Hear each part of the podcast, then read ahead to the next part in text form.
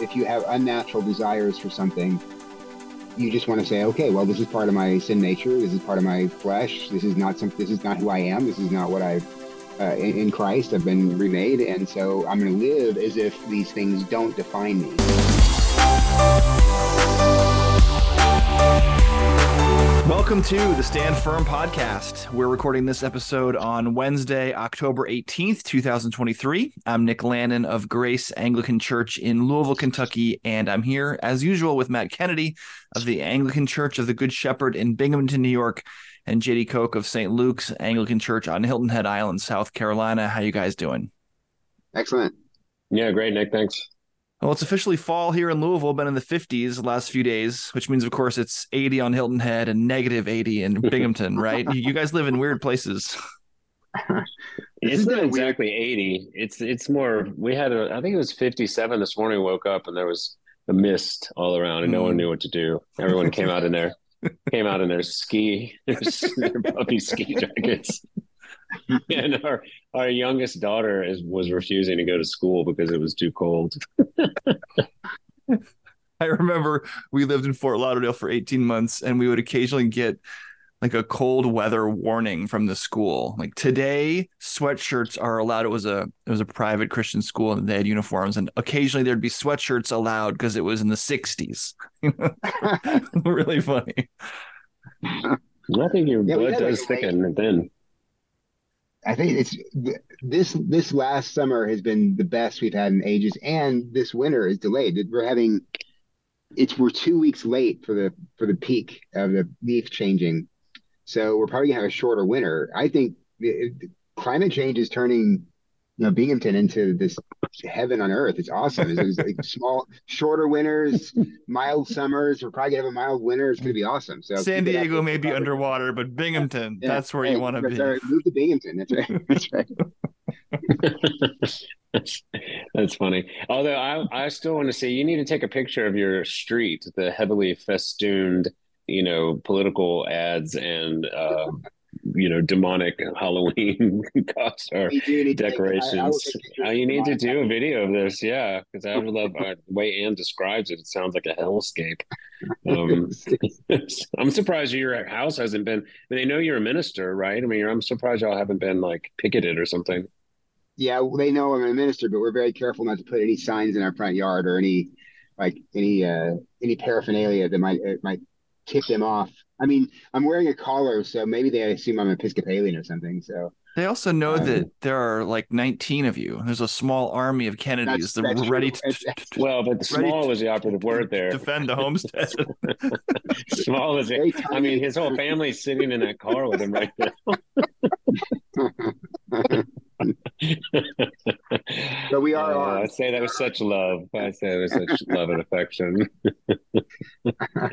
I I love that. I loved Anne's uh, take on the the, the Halloween um, yeah sort of decorations. It was a good one.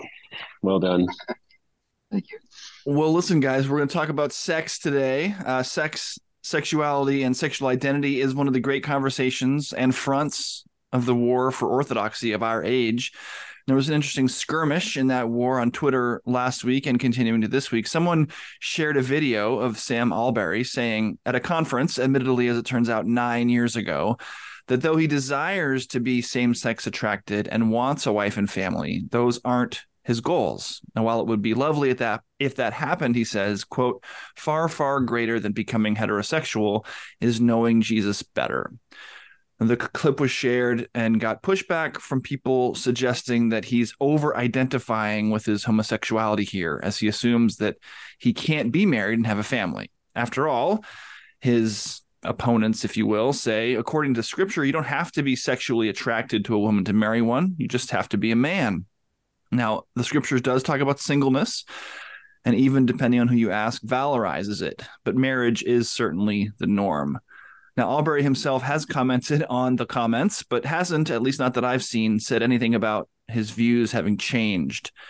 So let's talk about it. Now, obviously, through the lens of standpoint epistemology, it will seem tough for the three of us to comment on this. We all have wives who we are attracted to and who, by a direct miracle of the Lord, find us attractive. But what do you guys make of the current conversation around sex, sexual attraction, singleness, and marriage?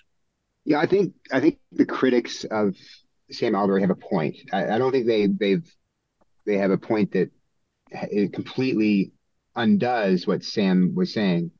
Uh, but I think they have a point that that over the last two decades, Christians have allowed themselves to be to be subverted by by the paradigmatic understanding of sexual identity that you know sets you into some kind of spectrum to based on your desires and then identifies you and you identify with that.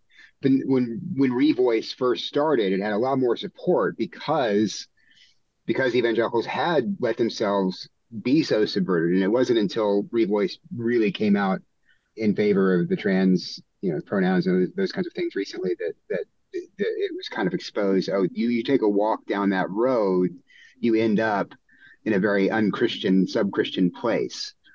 But I, I think that so I think the point that, that the critics are making is is that the Christian doesn't need to take extra biblical categories and let those categories dictate the direction that we take in our lives.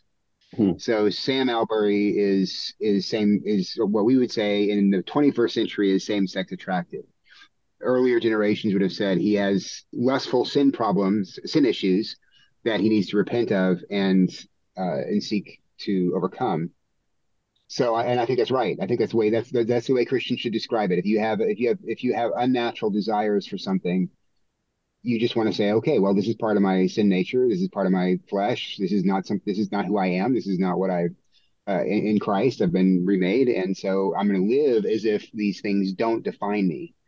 Um, right. Now I know Sam Sam Allberry has is a critic of Revoice. I mean, he's not he's not on board with Revoice. But and when he, he was in Africa with us in April, he said very clearly at the breakout session that yep. I attended that identity in anything other than Christ is sin, and that a Christian yep. cannot do that. Right, right. So, but so I think that's where there's some tension between what he said in 2009 and and what he said at GAFCON. And well, it does seem like he's. It does seem right. like he has differentiated himself over against the Revoice people. I mean, certainly over against yep. like what Andy Stanley's new, whatever that conference was. And so, you know, I unconditional. think um, it does seem like it was I don't want to say disingenuous, but it does seem that I mean nine years is a long time. I mean I've you know I've got sermons right. and things I've said nine years ago that I'm you know would I'd like to qualify at least if someone put some delete, of them up delete, and say well delete. well I wouldn't have to. Thankfully I had I had a um, loving wife who's my uh, staunchest advocate and critic, and so I was I was I was uh, nevertheless. I think that you're exactly right, Nick. That he, the trajectory of like living out loud you know that we that started i don't know if it started exactly when revoice did but you know they sort of were sort of you know one was the uk one was american but it does seem that that sam has taken that organization or at least he himself i mean again if, if his statement the is an indication has has dramatically parted ways from at least the prevailing kind of uh, revoice orthodoxy which is in full embracing of this identity and so I think, you know, I don't, again, I didn't see much resolution on Twitter between the debate. But no way, you didn't see resolution on Twitter. I can't believe it. well, well, but I did think I did think that he had a point about it being nine years ago. Um, but the question still remains, and the debate unfolded mm. along the normal lines, which was that whether or not marriage was to be something that church, churches should um, or Christian people should desire and promote, um, or was singleness somehow sort of an equal an equal state, if not even preferable in some cases. And that seemed to be, I mean, I just checked the, the uh, Twitter thread that was going on right before we got on here, and that was still the, the ongoing debate was, you know, sort of the the growing singleness movement, for lack of a better word, in the church, in the particularly evangelical church, and kind of pushback against Dr. Moore um, and his comments, irrespective of Sam Allberry. So I thought that was kind of an interesting development as well. Yeah, I mean, I I think that you know, there's there's, a, there's kind of a dovetailing that's happened between people who want to remain single and serve Christ in that way, and those who are remaining single because they have desires that would prohibit them to marry. And so there's two those are two distinct things I think that that get confused and blended together. And those who are critiquing Sam Allberry were saying the the, the, first is fine, like you just say, hey, I want to be a uh, I want to be single and serve the serve the church in this way, that's great. But if you're but if you're doing it because because because you have unnatural desires that are not consistent with the desires you should have in marriage, um, and therefore you're going to remain single. The, the the critique was, well, you've let you're decide you're you're making a decision to let this part of your life define you and, and, and determine your steps and I can understand that. I think that's uh, I think there's some validity to that, that, that critique. I'm not sure that Sam Allberry in 2023 would say the same thing as Sam Allberry did in, in 2011 or whatever the video was. Well, I don't think you even could. I mean, we've talked about that before. I mean, yeah. like the, the identity the identity discussion. I mean, we followed this along the trajectory from uh, Wes Hill's book, uh, you know, his original book towards the spiritual friendship book.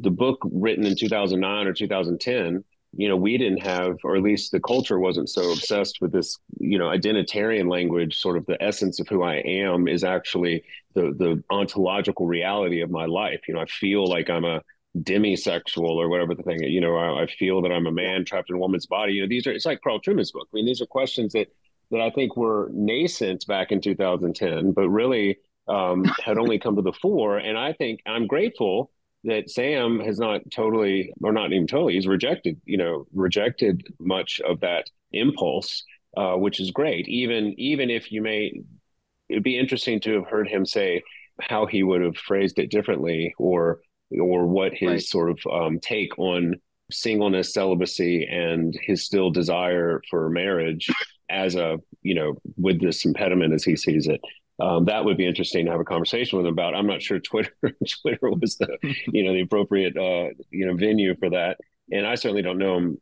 I mean, I saw him from a distance. I certainly don't know him well enough, but I I I, I would be interested in hearing how he would discuss that now because I, I imagine I'd be somewhat enlightened or edified by it, given his recent comments on identity and and sexual desire. I mean, just on a practical basis, I can see even if a person who wanted to be with other men wanted to get married married i think it'd be maybe a little difficult to find a woman who would say who would say well i mean that's part of the problem of i know you i know you have these overwhelming desires for other men but i'm going to marry you i think that you might be stuck in single. Well, but what would be the what would be the difference? And this is not maybe this is too simplistic, but like if you were a man who was a, a was a rake in the old term, you know, like you were a um, you were sort of attracted to anything that walked, um, and you decided you became a Christian, and you didn't lose that desire, but you said, "Well, mm-hmm. I have to channel it now into one person," and you were upfront with the person you married and said, "Listen, I've got some serious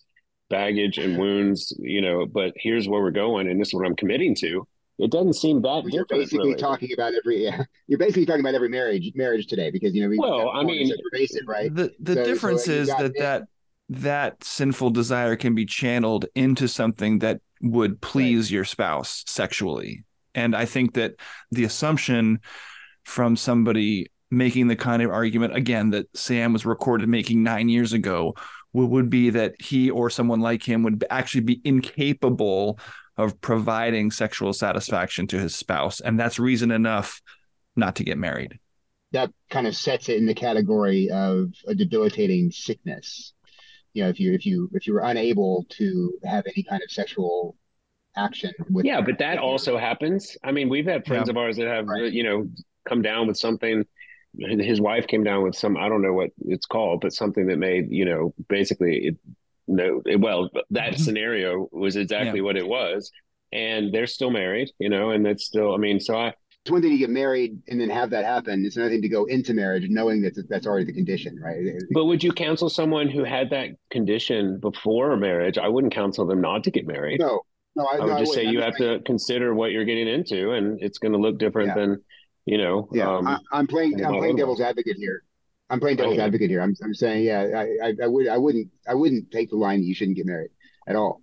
Um, but I'm, but I can understand the practicalities of that being very difficult. I do think that that speaks a little bit to part of why people are having problems with some of this is that the the assumptions that it entails. I remember somebody interacting with Wes Hill several years ago said something along the lines of it's pretty limiting to say I'm not attracted to women when you could theoretically say, I have not yet found a woman I'm attracted to. Now, obviously, you have found that you're attracted to other men. So, like the year to date or the, the, the life to date evidence is that you're only attracted to men and not to women. But it might be difficult to find a woman who would want to be in such a marriage, but that doesn't mean it's impossible.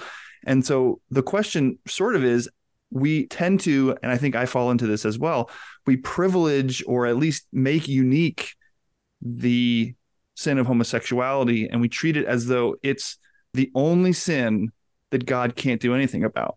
That's right. And Rosaria Butterfield is really good on this issue. And of course, she has a personal story that impacts this discussion too herself. But she she wants to be clear that God can in fact work healing miracles and make things that are untrue true and bring things that are dead into new life. And so that the idea of this uniquely implacable sin seems to be part of where the problem lies. I think that's right. And I think I think yeah. it kind of undervalues what scripture says that God does during a marriage. That God God joins a man and a woman together as one flesh. That's his work, not ours. And and so I think I think our understanding of what marriage is theologically demands that we recognize that God can do things with within two people who are joined together as one flesh that the two people may not think that he can do before they're joined. It, it, it, it's it's beyond. I mean, I, I remember lots of things that I thought I would never be able to do as a non-Christian. I'm doing as a Christian just with as a matter of course because that's what God does. He changes He changes you from the inside out. So yeah, I think that's a good point. I wonder if the the conversation is also maybe a little difficult to have because and just going back to the point we are making earlier, because there's a real strong kind of backlash against um, the marriage teaching in the 80s and 90s, and people now who are not gay necessarily, but who, who really think the church should pay a lot more attention to singles get really upset sometimes when, when too much focus is paid to the marriage life and how to be married and how to have kids and, and they, they kind of feel really left out um, by the church uh, because they haven't had this attention. Um, and then you know again build on top of that the people who are choosing not to get married because of their sexuality, I think both those things coming together makes this a particularly heated, heated conversation.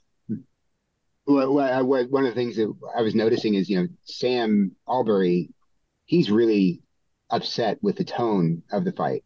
Right? He's he's uh, he's really angry at one person in particular on Twitter. I forgot his name, Jared something, who his online behavior has has offended Sam to a great deal that he's thinking about getting rid of his his X account, formerly Twitter, uh, formerly Twitter account. But yeah, so I mean, there's just a lot of heat around this, and um, yeah, more more than I think it warrants.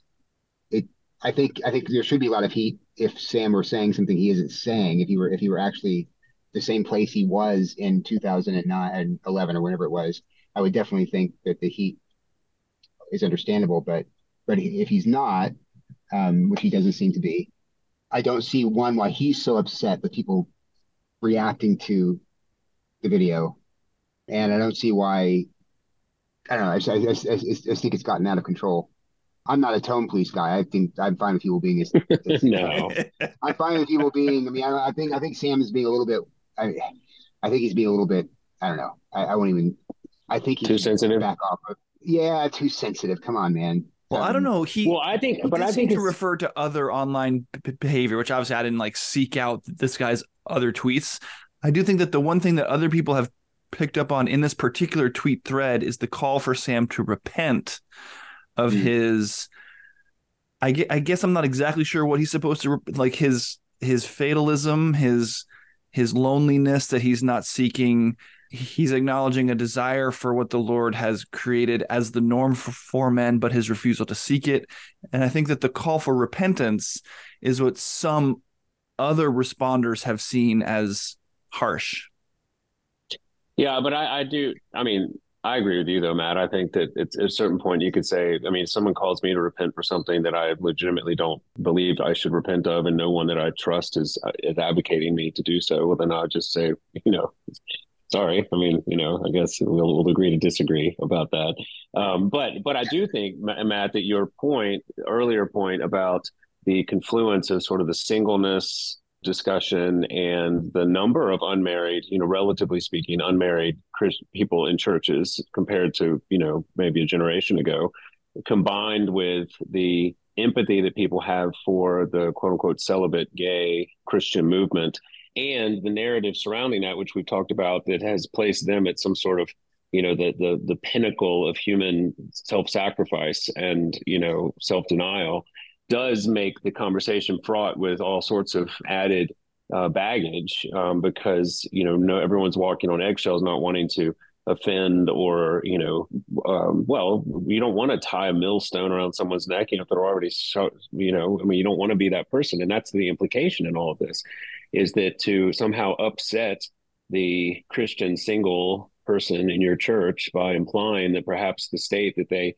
have become accustomed to, if not finally embraced, is not ideal or God's best, or even in some cases perhaps sinful. You know, I mean, the the the, the single person that is serially fornicating, you know, and dealing with their their non-celibate desires in a uh, worldly way needs to repent and needs to, you know, come under, come bring into order that which is disordered. And I think you know, but of course there are people that are unhappily single, you know, and unhappily, um, you know, and are searching for for someone. And those we certainly have to be incredibly compassionate to those people. But I've never met a pastor. Uh, I've never met a pastor in the world who wouldn't actively help that person, you know, uh, rectify their singleness, you know, in any way, shape, or form. I mean, setting up dinner parties or you know inviting make making matchmaking. I mean this i mean the, the reality of, of it is and we talked about this before like if in god's design if you're a christian and you have sexual desires to, directed towards any any direction they need to be brought into order. Because if they're not brought into order then they're going to consume you. That's what paul says. You know it's better to marry than burn. And you know i don't know exactly what you're burning for or whom you're burning for but i do know that that is the fireman's antidote, uh, you know, for that state. And if you have been gifted legitimate celibacy, well, then you should be grateful. I mean, I, I, can't imagine what that would be like, but but I know that there are people who do, and I, you know, you say it's just not an issue for me. You know, I just have, um, and so praise God, you have that's a state of grace in some ways that you have now can devote your, you know, all of your energy to the work of the Lord uh, in whatever capacity He's called you to. But that's not simply for the sake of humanity, the majority or normative position for human beings, you know, clearly. And so I think that the whole, you know, it's interesting. And I was listening to a BBC Four podcast the other day called Beyond Belief. And it was an interview of uh, a Wiccan, a Druid, a pagan, a, a man witch. And I don't know, I didn't see a picture of him. It, it sounded warlock. like a man, but no, it might maybe it was been a. I think it a was a non-binary. I think he was a. Yeah, it's, it's not the sandwich. I think he was a non quote unquote non-binary witch. And then there was a priest, a Church of England priest. It was really like you can't make that this makes, up. You know, um, the whole thing, right? it does. Well, but to be fair, the Church of England priest was was trying to to to have like a Christian perspective on this. But it's, it's fascinating. But but the, the point of it was that I thought was most interesting is the professor, the from Cambridge or whatever, who's the who's the um, who's the Wiccan, I mean, who's the uh, the pagan. She was saying that um, that that she thinks the rise in paganism is because it's a distinctly Freudian, post-Freudian, post-Jungian spirituality. In that people can now look inside themselves to discover who they really are and thus embrace whatever comes out. And I just thought that was such a fascinating to this to this discussion in general. It was such a fascinating statement. It's sort of like you know the quiet part out loud because that's precisely what's happening even in this sexuality discussion. Is that you know who told you that you had to be you know uniquely and 100% sexually attracted to your spouse in order to to get married like who told you that you you would never have a deviant sexual thought um, and if you did then you had you couldn't enter into this union and so on and so forth and i think it's it's a symptom of just the modern culture which i think you're exactly right from the very beginning matt. Um, you know we have to reorder the entire discussion around what the bible says about our problem and our solution rather than what what the culture does. One thing that the bible doesn't seem to say which is something that i heard in church youth groups etc growing up is that god has like selected one woman for you. And maybe he maybe in a sense that that's true in his omniscience and his plan for your life but it was presented in such a way that i could see how somebody would think that the romantic life is the search for the one perfect person that god has pre-selected and so then you could see how it would become this really freighted thing and how you would what Gosh, if I marry well, the wrong person? I really like that guy, but you know he likes mustard on his hot dogs and not ketchup. So I guess I guess he's not the one for me when it seems like marriage to listen to Paul in First Corinthians is like you need to find somebody to channel these desires into, and their particulars are not that important. like well, it's just such a it's just such a post you know post pill decadent you know late capitalism they would say um, problem to have because the idea that the idea that you would, for all of human history, that you would get married primarily because of unique, overwhelming, soul crushing desire, you know, sort of romantic affection, as opposed to we need someone to uh, go shoot a bear while I keep the house, you know, from burning down, or you know, I need someone to to simply help me not be so lonely, or you know, take care. I mean, it, it, the the and you're one of the thirteen was, females within walking distance. You know, I can't. That's right. That, that's it. That's right. well, that's what's so sad. I mean, it's a longer, this is a wider ranging discussion, but I was reading, I followed this guy on Twitter that does all of the, he, he breaks down all of the um, algorithms and sort of the data that comes from the dating apps. And it's just fascinating. I mean, he's not a Christian, and I can't remember his name at the moment, but he's doing some sort of like deep data um, PhD or whatever. But but but suffice it to say, like the amount of um, choice that people have, and then compared to their own self assessment, is just fascinating because you know, most people are looking for like a rate themselves as like a eight, nine, or ten, you know, and and and then are looking for at least like a at least an eight, you know, mm-hmm. and that's like they're not going to go. I mean, have you seen those guys like go interview the the girls and they're saying like, you know, if you ever get married, how tall does a guy have to be? And they're like, you know, at least six two. Like, how much money does he have to make? Like, at least one hundred and fifty thousand dollars. And they're like, well, you have just described 0.06 percent of the population in your town or whatever. And um, but it's just you know, it's it's it. I don't know what's going to happen, but at some point there has to be a, a reset because you know the loneliness and the you know the despair and the sort of fracturing within the churches. You know i don't know what we can do with outside of churches but the this this sort of reticence to to speak true and plainly to these people in the sense of like well, it might hurt their feelings has got to come second to what is actually best for them. You know as you're raising like you're speak to your high school youth groups like disabuse them of these ideas that marriage is something not to uh, not a gift you know that motherhood's not a miracle that, that the responsibilities of being a parent and a father are not god-given and good. I mean we have to be sort of uh, immune to the kind of sophisticated deconstructionists who want to sort of throw you know in your face like you're going to sound like a you know 1950s you know fundamentalist patriarchal throwback. I mean whatever. I mean that's that's fine. Like you can say all that you want but the proof in the is in the pudding and the you know that brad wilcox the guy at uva that does the marriage and family studies just came out with that survey of all the sort of uh, happiness within marriage you know and it was that like women despite what you've heard and despite what the tv shows say like the big broad study just came out and married men and women, uh, Christian or not, you know, are reporting higher levels of happiness and contentedness than not. And, and the that's younger, just, the better. That's right, because it's a it's a general it's a it's a common grace and a general good. You know, marriage is to be esteemed among all people, as our prayer book says. And I think to you know you can overstate it, you can be ham-fisted, and you can be insensitive, and that's all true. But that doesn't take away from the fact that fundamentally what we're talking about is an either or, and it's it's in God's economy um, barring the gift of celibacy, that marriage is not only to be preferred but just to, to be desired. Going back to what I, I, agree with everything you said. That, going back to what Nick was saying about the well, that goes without saying. That goes on. the right, the, the, the the one that you're supposed to find. That's that's I I I grew up in the Episcopal Church, so I don't remember anything like that being told taught to me. But but that sounds a lot like you know this kind of a secular idea of the soulmate. You know, you have yeah some you know some someone's written in the stars for you, and unless you find that person, you're never going to be happy. And that's a that's a super dangerous idea in the in the pagan or the non Christian world, but especially in the Christian world, because if if you if you buy it right, then you marry somebody you think is your God ordained spouse, and then you know you meet a really hot colleague at work, and you think, oh wait, no, I mean, God wanted me to marry this person, and I married that person, and so you know that's what happens in the in the, in the secular world with the soulmate thing. I I found my soulmate, and it's not my wife or my husband, so I'm going to right. leave my wife and my husband and go go with my soulmate. So it's a really uh, really dangerous, uh, really dangerous teaching. But I like the um, I like what you just said though, uh, JD, about the about the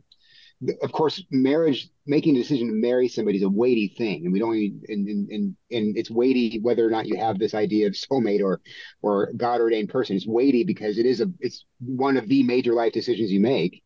So it is a, it is an important thing. I can see why people are nervous about making it and, and, and all of that. But I remember, I can't remember, I can't remember who wrote this. Something tells me it's C.S. Lewis, but I'm, I, I don't, I don't know when all um, else fails, you can just point to that. I'll just say C.S. Lewis, right, right, right, right. He's talking about marriage in, in one of his books, and he was saying, um, he was saying, you know, the reality is, any of us could be happy with any number of people, other than our, other than people we actually marry. It, it, it you, the girlfriend you didn't marry when you were in high school, if you married her, you probably could be happy with her. The the person that if your wife dies, you could probably marry someone else and be happy. It's it's not this exclusive game of I if I don't find the right the the if I don't if all the conditions aren't met for my getting married, then my life is going to be in turmoil the rest of my life. That's not true. It's, it's it should especially not be true for Christians because right. because we have all these wonderful things that God gives us, not only you know how to how to relate to each other, the instructions and we have in the scriptures, but we have the Holy Spirit, and again, He knits us together as one flesh. So the joy that, like you say, the common grace, not just for Christians, but really the joy that a person can have in marriage is is available with any number of people, uh, not just not just one, the one. Well, that's a yeah. the idea of the one, whether Christianized, that the Lord has selected one, or worldly eyes, the the stars have selected one. That's a very modern Western idea. I mean, for the whole history of the world, and even today, in large swaths of the world, there are cultures in which husbands and wives meet on their wedding day. And, you know, maybe I wouldn't choose that for myself or for my children, but there's a sense in which the proof, as you said, Jay, is in the pudding. Those marriages often work and produce children and culture. And it is not an unweighty thing, but we've made it much more weighty recently than it has been. Mm-hmm. Well, I think part of that is that you know the sort of what is Philip Lasch, the culture of narcissism. Does he write that book? Is that you know the the idea of this sort of inward turn, you know, the the subjective turn inward, and then we become the definition of ourselves. And so, you know, that sexuality um, has always been in powerful drive. It just wasn't able to be fully exercised, but because you could get in trouble with it. Not believe, you know, I mean, you could you'd have a child, you'd have a you get a venereal disease, you do something. I mean, there was a there was a physical limitation to the exercise exercising of our of our unbridled sexual desires. So I think that's what kept it below the level of an identity of an identity but once we saw that those restrictions were taken away, well, of course, then it becomes the primary understanding of our identity because it's one of our primary drives. And so you have this sort of incipient um, narcissism that just feeds on itself. Um, and you you you find these people talking about almost incessantly about nothing other than themselves. Like this is my desire as a blank.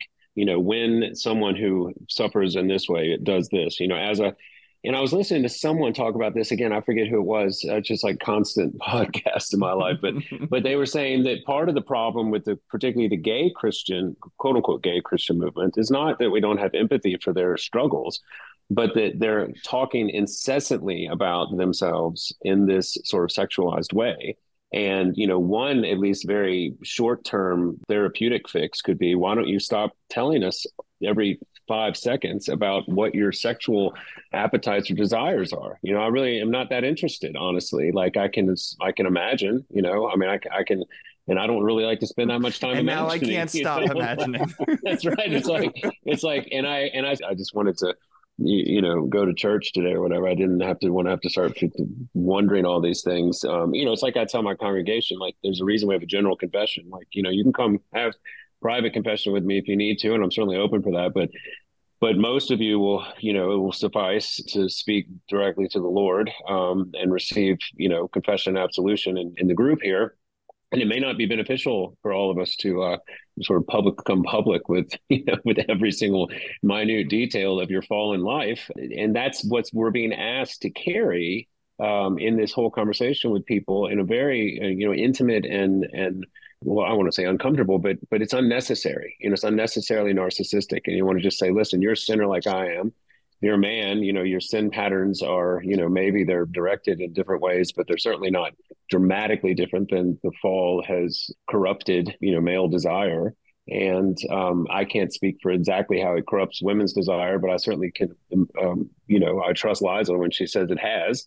And I say, well, you know, Lord have mercy, and let's keep walking. I mean, that seems to be the the short term prescription for this. And and I, I, think we're going to see. I think there's going to come a point where the I don't want to say the goodwill will be lost, but I think at some point you can only listen to somebody complain about themselves for so long before you say, well, listen, you know, you need to do something about it, or just stop talking about it because, like, you know, we we understand, like, we understand what's going on, and I think a lot of the um, you know, I have a lot of sympathy for repentant Christians of any stripe. I don't know what you're repenting of, and so you know, I can only again can only imagine and pray and would would weep with those who weep. Um, but at the end of the day, if you continue to identify yourself by you know the things that are wrong with you, as opposed to exalting the the thing that the one who saved you, well, then don't be surprised if you're not going to find a lot of relief from from that state. You know, I mean, that's just you know what Luther say? If you want to find sin, look deep within. You know, look in your heart. You want you know, you want to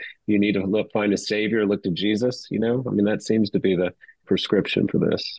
I was going to say as we round out into the end of our time here that that that's one thing that even in that old clip Sam is right about that we're not promised sexual satisfaction. We're not pr- promised that our desires will be fulfilled in just the way our sinful hearts want. What we are promised is redemption in Jesus Christ. And there is, in fact, good news for those of us whose, I mean, all of us whose sinful natures corrupt even our sexual desires one way or another, that we have Jesus and there is good news for us. Amen. Well, that is going to be all the time that we have. Thank you for listening to Stand Firm this week. If you would like to keep the conversation going, you can be in touch with us, rate and review the podcast on iTunes, send us an email at mailbag at standfirminfaith.com, or join the Anglicans for the Gospel Facebook group. Thanks to Jady Koch and Matt Kennedy. I'm Nick Lannon, and Lord willing, we'll be back next week. Until then, by the grace of God and Jesus Christ, we'll be standing firm.